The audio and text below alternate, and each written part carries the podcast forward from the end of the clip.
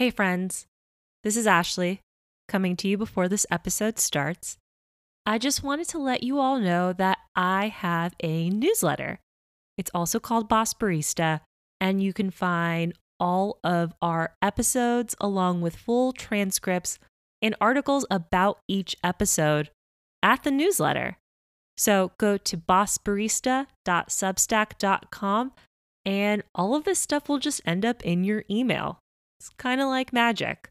So again, bossbarista.substack.com to find all of these episodes along with additional content. Thanks for listening and on to the show. Hey, friends, welcome to Boss Barista, the podcast about workplace equity and employee empowerment in coffee and beyond. I'm Ashley Rodriguez. In April of 2020, I had Adam JacksonBey on the show. He came on to talk about tipping and his new organization called GoFundBean.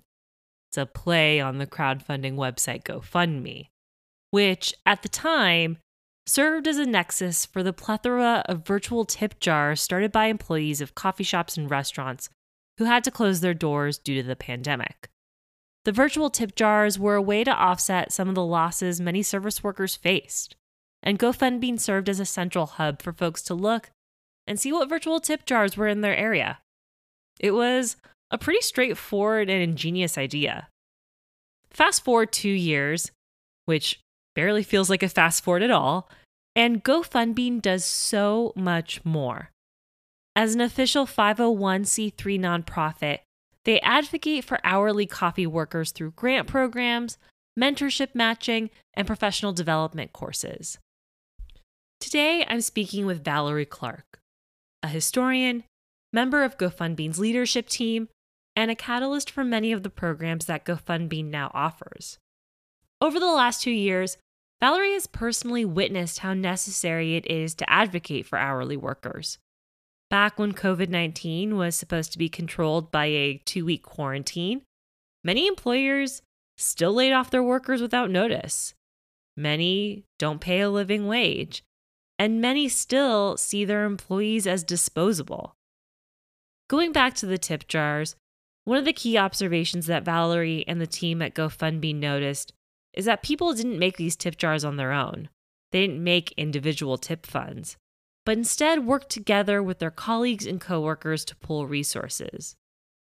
Going back to the tip jars, one of the key observations that Valerie and the team at GoFundBean noticed is that people didn't make their own tip jars. They didn't make individual tip funds that people could contribute to, but instead worked together with their colleagues and coworkers to pool resources. I think that mimics what we've witnessed over the last two years in terms of labor. Folks recognizing the power of collective action and working together to secure better outcomes for all. It's in this spirit that GoFundBean continues its advocacy work throughout coffee and the service industry at large. Here's Valerie.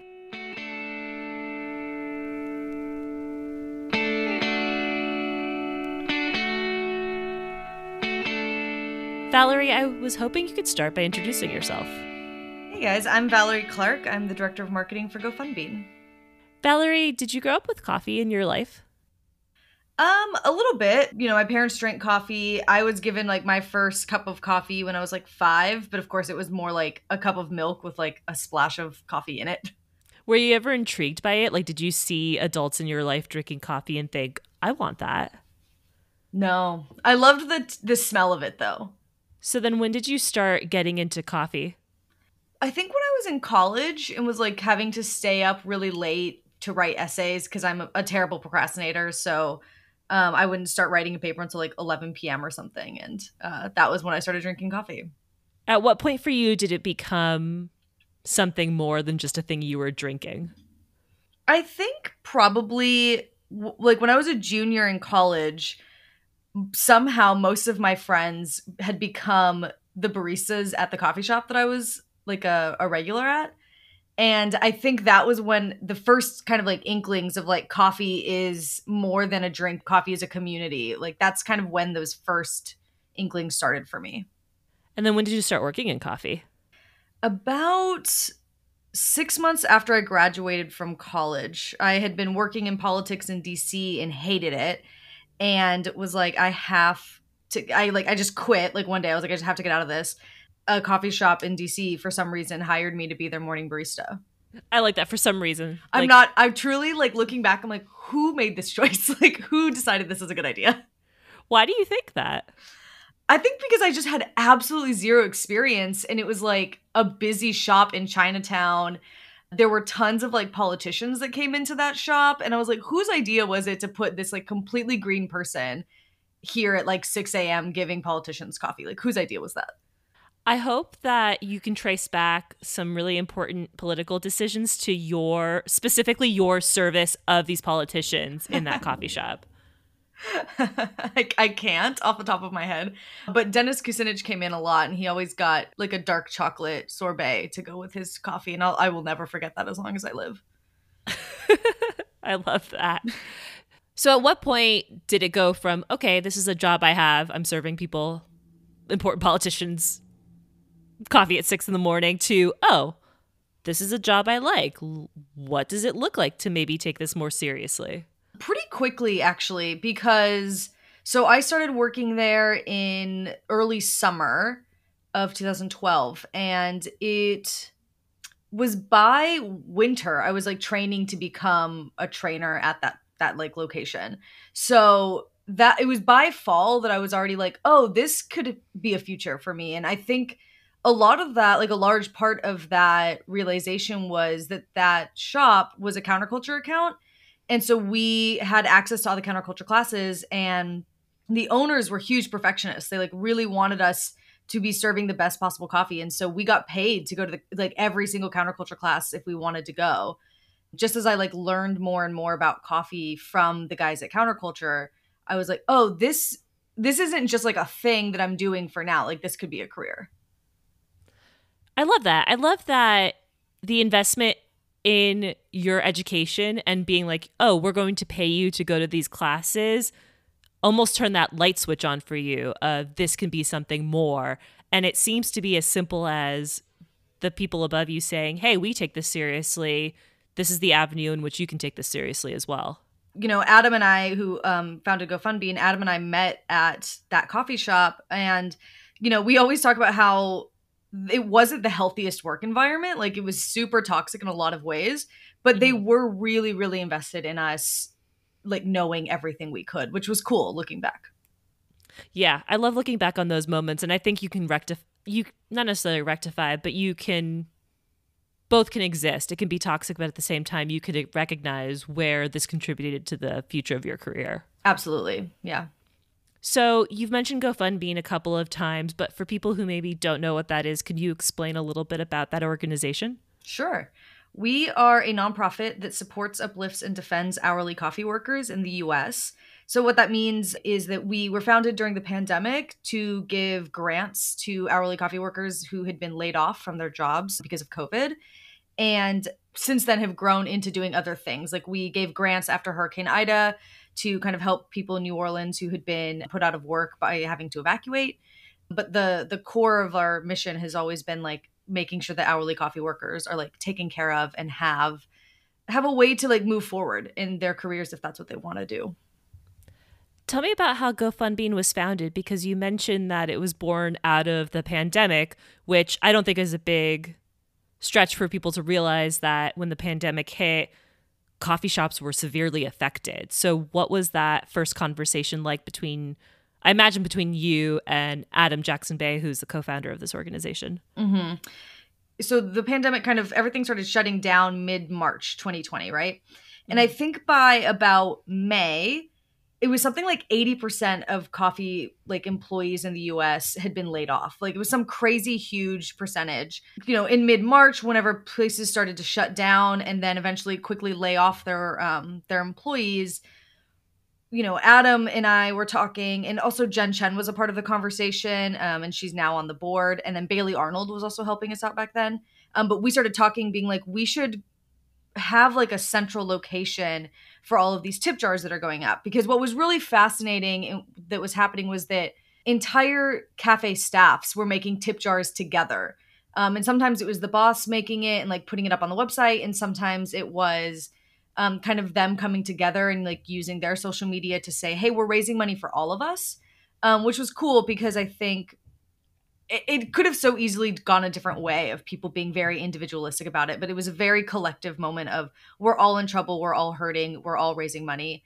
Um, and so Adam was like had this idea to to like have a centralized location for all of those tip jars instead of like everyone trying to fight the algorithm and get their tip jar out there. We wanted to like kind of centralize it. So we created like an Instagram and Twitter first, and we were just post like reposting people's tip jars so that they could get a little bit more attention and kind of have become a centralized place. When we started the website, gofundbean.org, um, and same thing, we were po- posting the tip jars there with like links and information. Yeah, just grew from there. I never thought of the tip jars that way. So, taking a step backwards, the pandemic happens. A, a, an uncountable amount of baristas lost their jobs because places shut down, people had nowhere to go. And as you mentioned, instead of approaching things in an individualistic way, like one person saying, Hey, I lost my job, here's my Venmo or my Go Fund GoFundMe. I'm realizing now that GoFundMe and GoFundMe are very similar, which I know, but in my brain, I'm like, I have to choose one. Um, so, but individuals starting GoFundMe's for themselves but instead, what you folks were observing, and it seems like you were very conscious of, is that people were coming together as collectives, as like, we are the staff of XYZ coffee shop.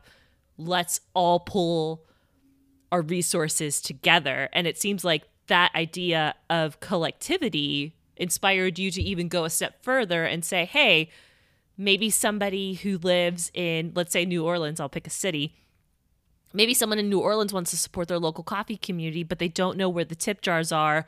GoFundBean's Instagram account almost served as a platform for them to just go to one place and say, What's in my community or what's a tip jar I'd like to support? Here it is. Yeah, absolutely. And when we had all the tip jars on the website, you could sort by city, actually. So we actually had a lot of people go onto our website and use like the sort to say, I want to give money to baristas in Philadelphia or New Orleans and donate money that way and like just click through to every tip jar in in Philly.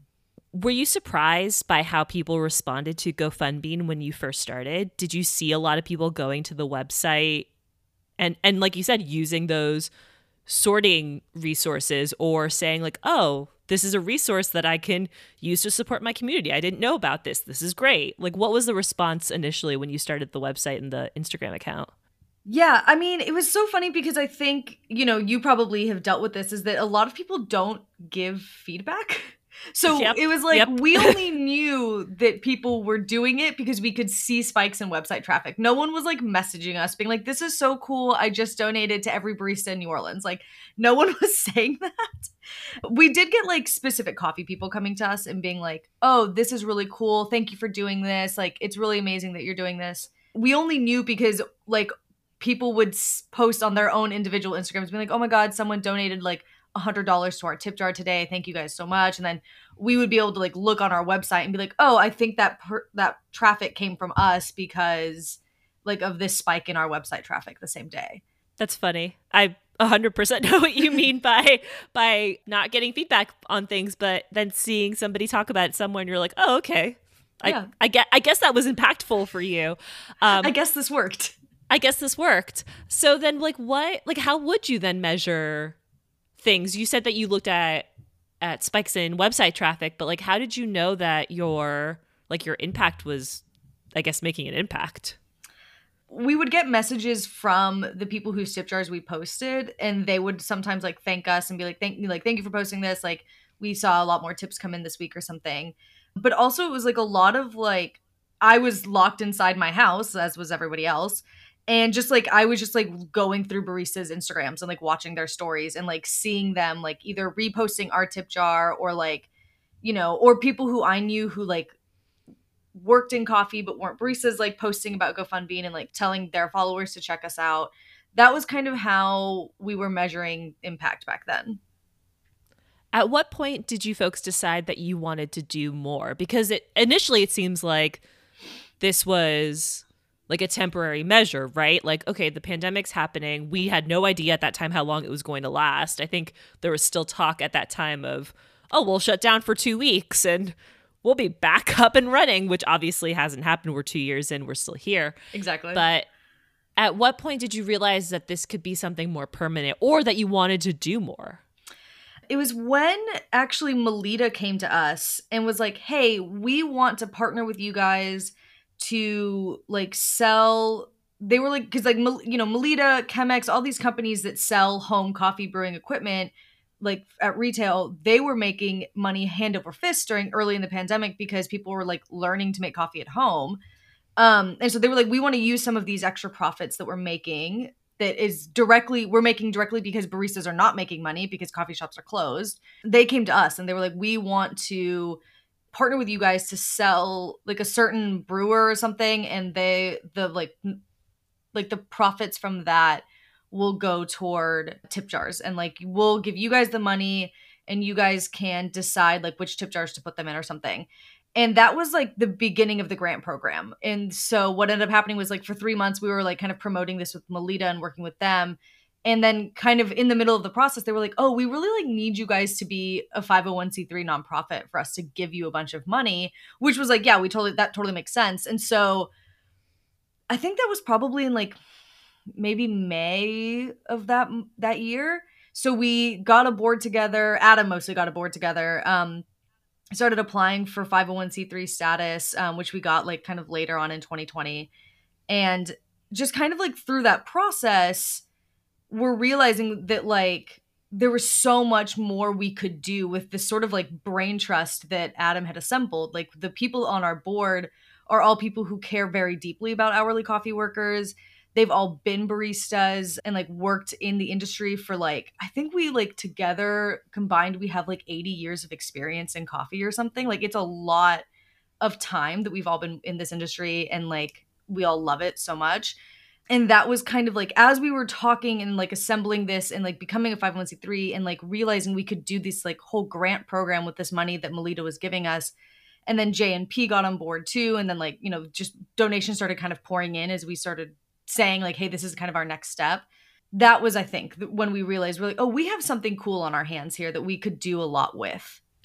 So you've talked about hourly coffee workers a fair amount and you've talked like you say it as a phrase, hourly coffee workers. Mm-hmm. And I was wondering if you could talk a little bit about some of the struggles that hourly coffee workers face, which we saw very clearly illustrated in the pandemic, right? Like they were the first people laid off. They're the people who can't do their jobs at home.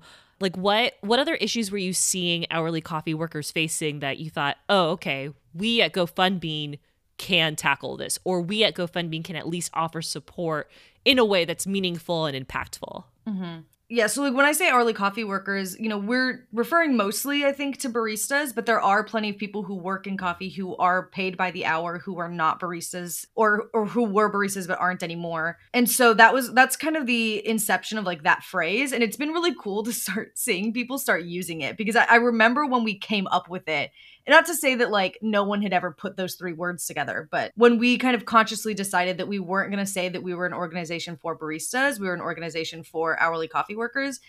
Since then, it's like I've seen like a spike of people using that phrase, which has been really fun. Mm-hmm. And I think it's also important because it's like it's much more inclusive and like like addresses more of the industry as a whole.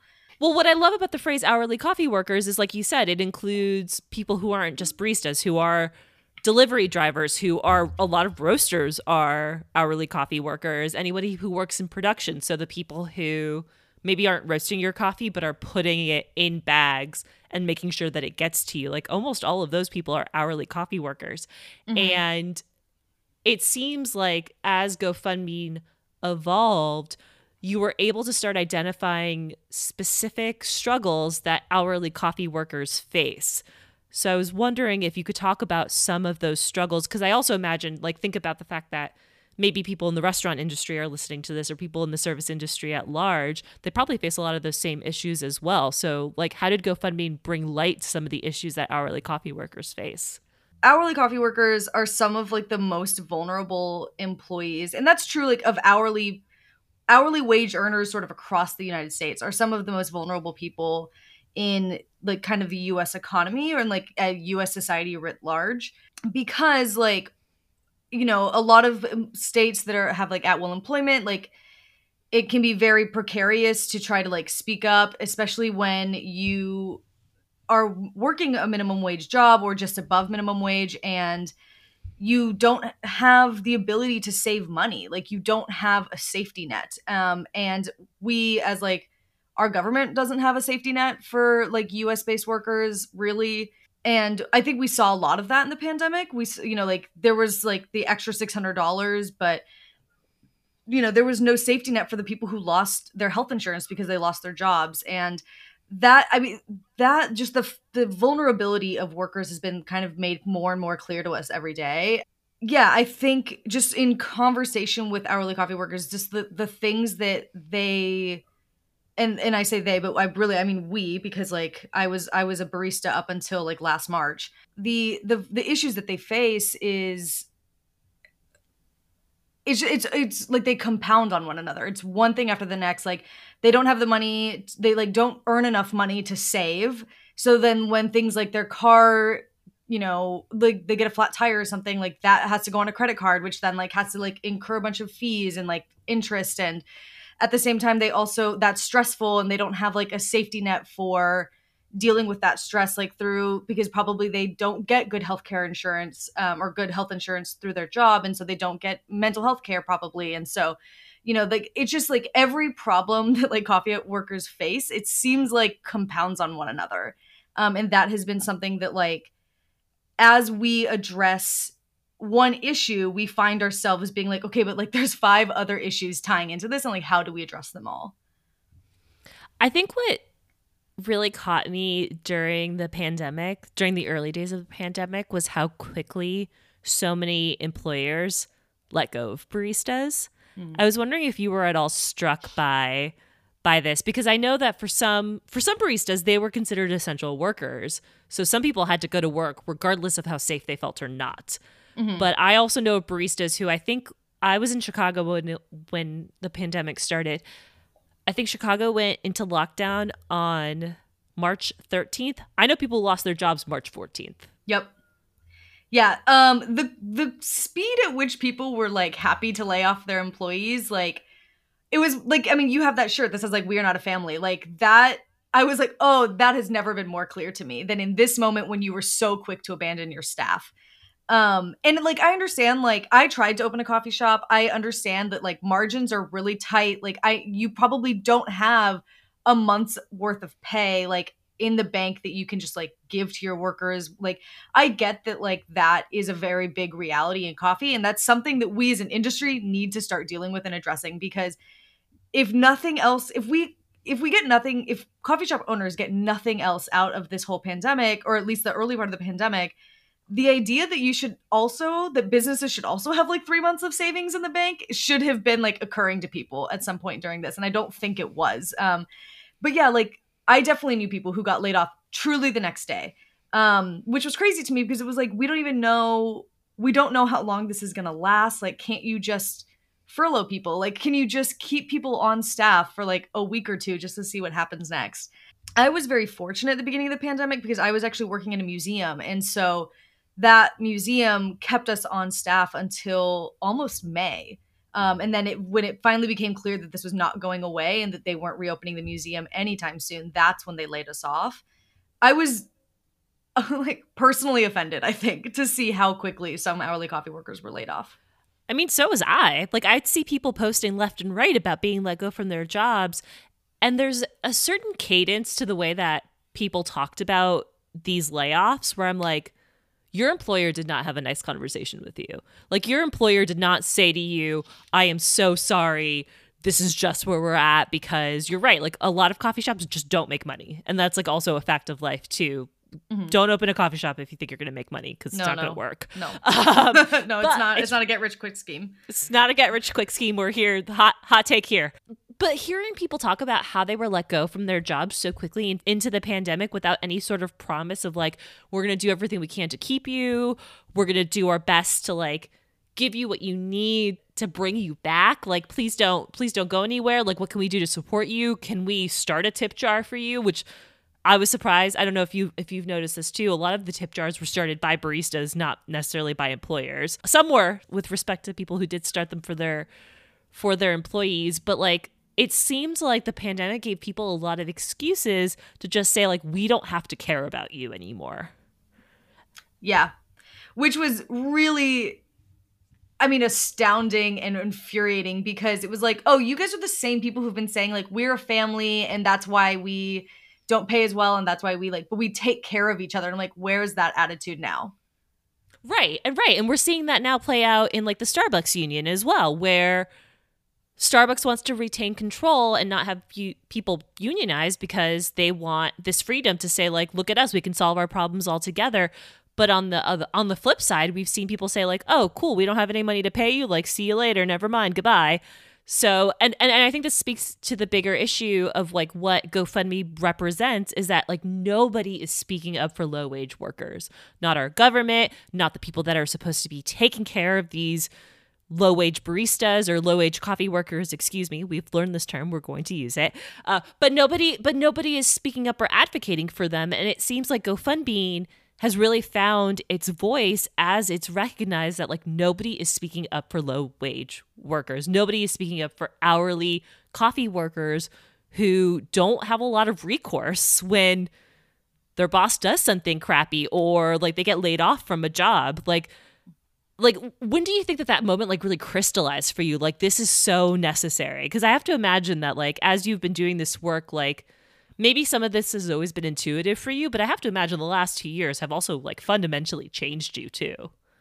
Oh yeah absolutely. I mean i always was sort of aware of kind of like the inherent crappiness in the way that a lot of service workers in general are treated and like the way that we're treated as disposable specifically like a lot of people walk into a coffee shop and treat the baristas as just as disposable as the cups in there. It's really upsetting. But it was like seeing that come from bosses as well like like i knew it because i'd had bad bosses who treated me that way but seeing that it was like industry wide and not that I had just had like bad luck with bosses, I was like, oh, this is no one cares about us actually. Like, I think what you're saying, and I think what I, I, I really want people to understand is that I think before the pandemic, and I think you're speaking to this a little bit, it would have been easy to say that's a bad employer or mm-hmm. that's like a shitty boss or like that person is so and so and just kind of leave it at that and just say like this is a bad employer we're not going to work for them or we're going to like let other people know that this person's like a shady boss and kind of it's like the one bad apple argument mm-hmm. but i think what gofundbean is doing on the on the positive end is acknowledging that like there are systems in place that actively hurt hourly coffee workers mm-hmm. and we are here to say that these things are not okay and we are going to give them as many resources as we can. Mm-hmm. Yeah, absolutely. And it's it's a big part of like uh like our whole thing has been like uncovering just how like almost systemic it is like in the industry to assume I mean especially I think that like a large part of it comes from assuming that it's a low skill job. And uh, and a lot of it is like coffee shops are often owned by people who were never baristas. Not always, like there's some shining examples and those were also I think the shops that were doing kind of the most for their workers during kind of the early days of the pandemic. I'm thinking of places like Mammoth uh, Mammoth Espresso New Orleans, like Jonathan Riethmaier was a he was a barista for a long time and then opened his own shop and like he treated his employees really well during the pandemic. I was seeing that being like this is like an example of what this industry could be if people just tried and cared yeah, there was definitely like this kind of moment though of realizing that like, oh, but that's not the standard, that's the exception. What he's doing is not the rule.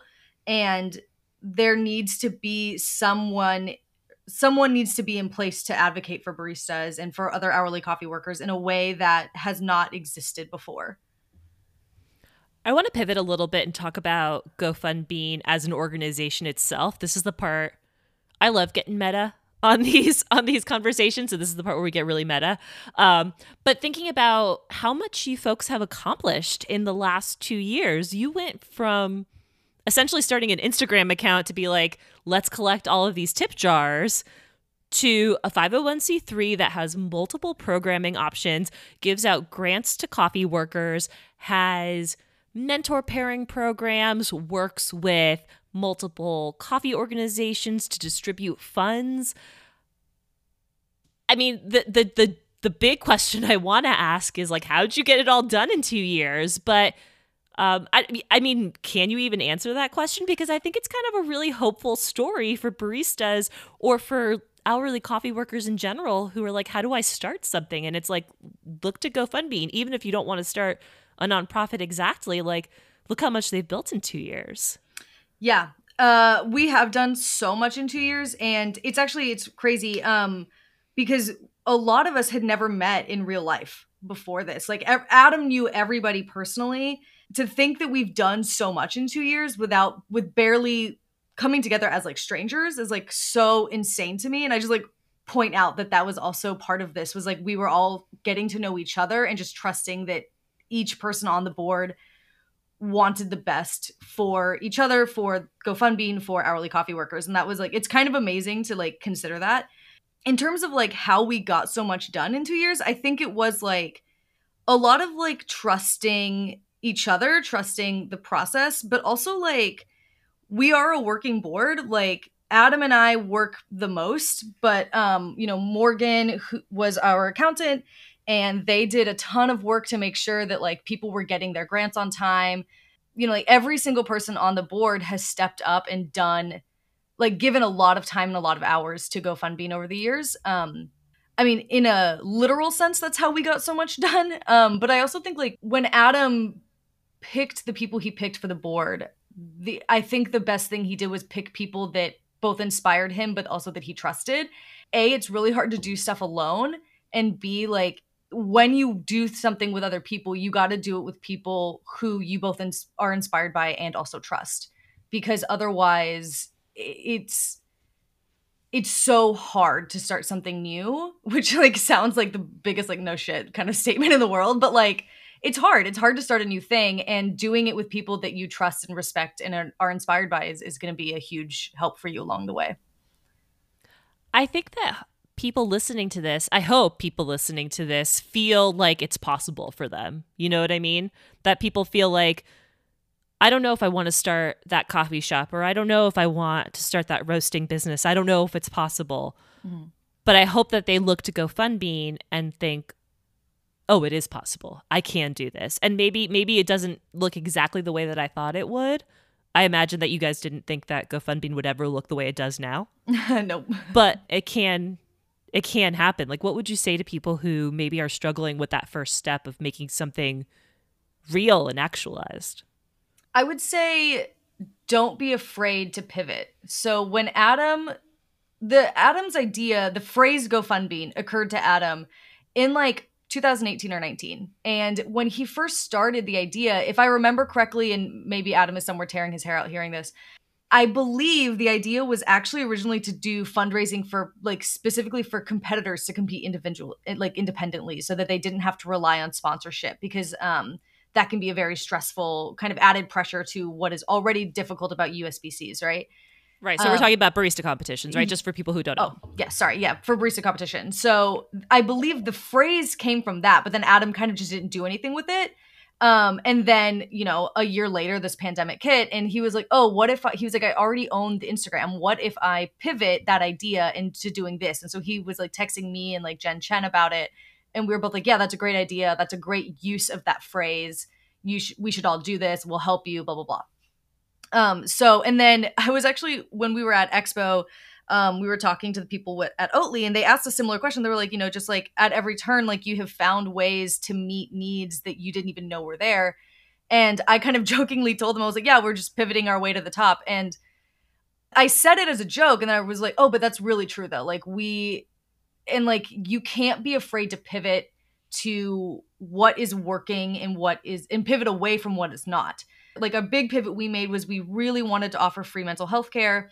We did it through Talkspace at first. It didn't work. It just didn't work. And so we took six months off of that program so that we could figure out a better way to retool it and then we pivoted and now like it's it's much more stressful for us but it works so much better for the hourly coffee workers that are benefiting from it that it's completely worth it i mean pivoting is key in i think probably any business but yeah like don't be afraid like it, it probably won't look the way that you think it will today like 5 years from now whatever it is that you want to do won't look the same but i think you'll find your like you'll find what works for you and your business or you and your idea by like following your intuition and pivoting wh- to where you're needed. So I had Adam on the show maybe a couple months after the pandemic. and We talked a little bit about tipping culture and a little bit about GoFundBean. And one of the things that was like kind of a somber topic was creating an organization whose ultimate end goal in a perfect world where all problems are solved is that the organization no longer exists or no is lo- is no longer needed. Mm-hmm. So like how do you as a person who is now kind of shifting to GoFundBean being like your main job, how do you kind of think about your role in pushing an organization forward with kind of that ultimate goal in mind? We look a lot at other organizations like other nonprofits that have been around for decades and actively hope that that isn't us. I, I really hope GoFundBean doesn't exist five years from now. And I say that knowing that like I love this organization and I love the work that we do, but I hope that five years from now or 10 years from now or whatever it is, that I hope that like there's a living wage in place in America where people don't need to rely on emergency relief grants so that they can get through something like a car problem or I don't know, being robbed or something. Like it, we actively don't want to exist anymore, which is crazy to say. But I think the way we keep working forward is like knowing that like until the moment that everything is perfect, we still have a role and we still have like a, almost like a responsibility to take care of people in any way that we can. So, yeah, I don't know. It's it's hard to like want to push it forward and like create new programs and also at the same time be like it's insane that we and it's something that we talk about. We're like it's insane that we have to do this. It's insane that this isn't something that doesn't or that like certain things don't already exist. We feel like we're inventing the wheel sometimes and it's it can be frustrating but it's also like can be really rewarding to like watch people around us be like see what GoFundBean is doing and be like, oh yeah, like that should have already existed, or like, oh yeah, that you're right, like that is a thing that we need to change. Um, which has been very yeah, that's like very rewarding, but yeah, it is. It's weird trying to push an organization forward when you also kind of hope that you work it out. Like we hope that we work toward a world where we're not needed. For folks who are listening who think, "Oh, I want to support my hourly coffee workers." What what steps can they take like right now? Like listening to this, they close their podcast app or whatever or they're reading the transcript of this episode and they put it on their phone or their computer. What can they do right now? If you have disposable income, you can donate um, to GoFundBean on our website. We, you know, all of our donations go toward our programs like disaster relief or emergency relief grants or uh, like our mentorship program. So like you know we we early in we established like an 80-20 rule. Um so like 80% of your donation automatically is applied to programming and 20% goes to overhead. That's one thing you can do if you have a disposable income. If you are employing coffee workers you could maybe look into getting better health insurance for them. If you employ hourly coffee workers you could look at what a living wage is in your city and determine what it would take for you to actually pay your your employees a living wage. Um, every person that makes a living wage is one less person that has to rely on outside help. Yeah, and if you are neither of those people, if you're not a shop owner and if you're not a uh, if you don't have a disposable income, you can just follow us on Instagram and share our message. It's uh, that helps too. Valerie, thank you for taking the time to talk with me. I really appreciate it. Oh my gosh, yeah, this was so fun. Thank you. That was Valerie Clark of GoFundBean. As you probably just heard, Valerie listed a number of ways that you can support the work that they're doing at GoFundBean. And you can check out what they're working on right now, keep up with what they're doing by going to their website, gofundbean.org, or you can follow them on Instagram at gofundbean. But I'm going to take a second to plug Valerie's podcast. She hosts a show. It's called Unruly Figures, and it's a podcast, publication, and celebration of history's biggest rule breakers. You can find out more by going to Instagram at Unruly Figures, or you can go to Valerie's Substack, uh, a platform I'm very familiar with, at unrulyfigures.substack.com. Thanks for listening, and we will see you in two weeks. I'm just looking for a better day. Boss Barista is produced by me, Ashley Rodriguez. You can find a transcription of this episode on my newsletter, along with an accompanying article about this episode every Thursday at bossbarista.substack.com. To support the show, you can visit www.patreon.com slash bossbarista. We have over 80 patrons supporting the show right now, which is incredible. And that helps keep the show alive. We pay guests through this fund, we pay for website hosting, and we make donations. Half of our patron donations are currently pledged to five different nonprofits, each at $50 a month Asada's Daughters, the Loveland Foundation, the Native American Rights Fund, the Grocery Run Club, and the Chicago Community Bond Fund. Again, if you want to support Boss Barista, consider making a monthly donation at www.patreon.com slash bossbarista. Another amazing way to support the show is to share this episode with just one person a friend, someone who you think would learn something from this episode, anybody. Sharing on social media is also a huge help along with giving us a five star review on Apple iTunes. As a small production, these things matter a lot. So if you can take a little time, share out some of your favorite quotes from this episode, and tag us, that would be amazing. We're at Boss Barista Podcast on Instagram and Boss underscore barista on Twitter. You can also send me an email at bossbaristapodcast at gmail.com. Thank you so much for listening and we'll see you next week.